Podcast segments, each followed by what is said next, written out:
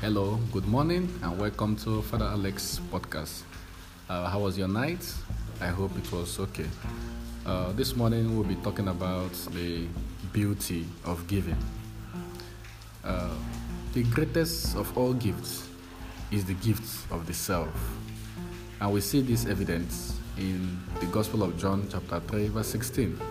It says, "For God so loved the world that he gave his only Son, so that whoever believes in him will not die, but have eternal life." That gift God gave us is the gift of his Son, the gift of redemption, the gift of salvation. And there's no other gift, there's no other love that is greater than that.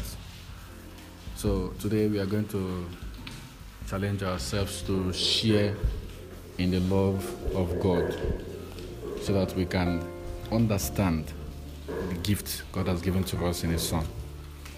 So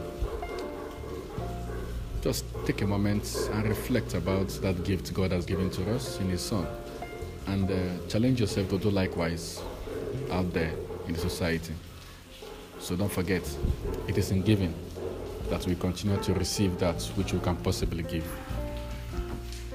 Thank you.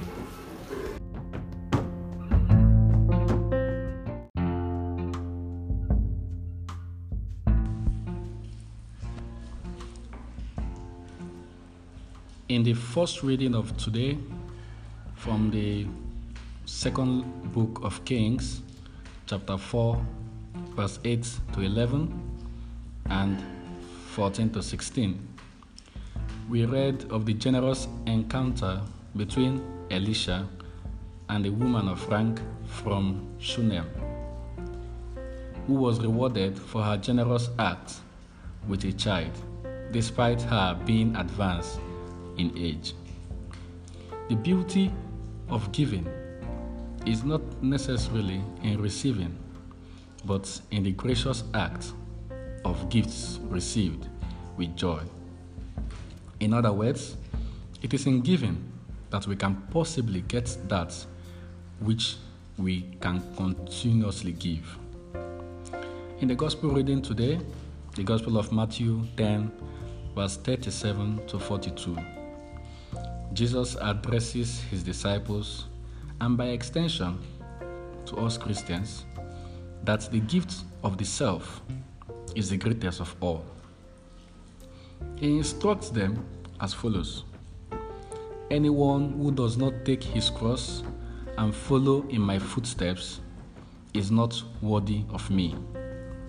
For one to be a true follower of Christ, one is expected to deny himself, to take up his cross, and to follow him.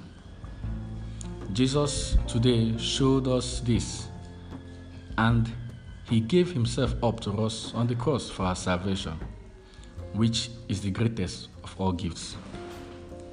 Today, he is challenging us to do the same, to deny ourselves, to place the needs of others over and above ourselves, to place the needs of others over above our personal gains, to give without thinking so much of receiving, because we received without charge, to receive cheerfully so that we can continuously give graciously.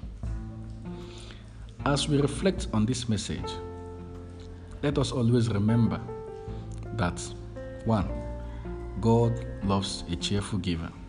Two, he wants us to be cheerful when we receive. Three, everything we have is a gift from God, including our life. As such, we should be thankful to him always and everywhere.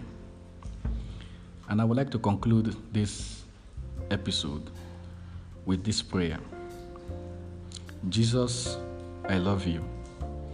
All I have is yours. Yours I am, and yours I want to be. Do with me whatever you will. May God continue to bless and nourish us with his word. Amen. Have a wonderful Sunday, and remain blessed in the Lord. Thank you.